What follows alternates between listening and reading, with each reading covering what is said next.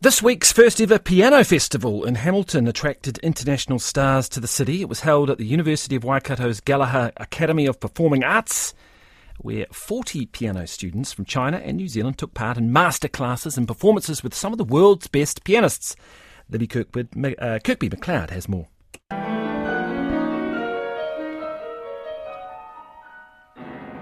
Angela Cheng has been called a Canadian national treasure, having performed as a guest soloist with every major orchestra in Canada.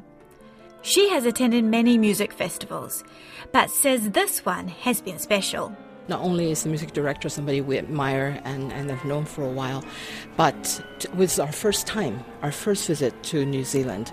So we're, we're very, very excited to be here and to work with the students. The festival's artistic director is Hong Shu, one of the most accomplished Chinese pianists of his generation. Alvin Chow is chair of the Oberlin Conservatory of Music's piano department in the US and he says Hong Shu's involvement was a big draw when deciding to attend the Hamilton Festival.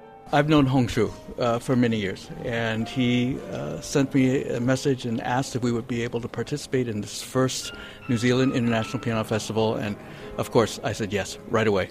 As long as the invitation is coming from him, I always say yes. Hong Shu says music festivals expose students to new ideas and musical interpretation, as well as a dense week of lessons and masterclasses. However, he says international festivals also teach pianists other, less musical skills, which they need if they're going to go on to become professional musicians. I want them to be familiar with the traveling part of our profession because you have to travel, you know, and then play. So they travel quite long, you know, 15 hours or something from China, and then when they get here, bang, they have to study right away. New Zealander Bonnie Wang is one of the students taking part. Really grateful for um, such an amazing opportunity to be able to even meet these people because all the teachers here are so famous. They're, they're so amazing.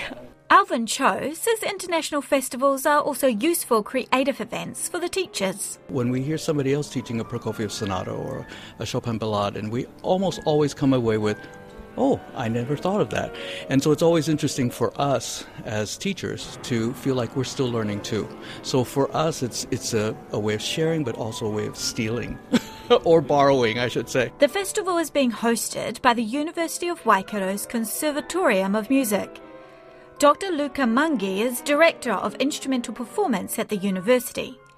He hopes the festival becomes a regular event. It's a great experience for the students, and we have quite a few students here from uh, China that are now interacting with the New Zealand students, so it creates this kind of international relationship, which is incredible. When the New Zealand International Piano Festival finishes tomorrow, organisers are hoping teachers and students will return home with the sights and sounds of Aotearoa, eager to attend next year.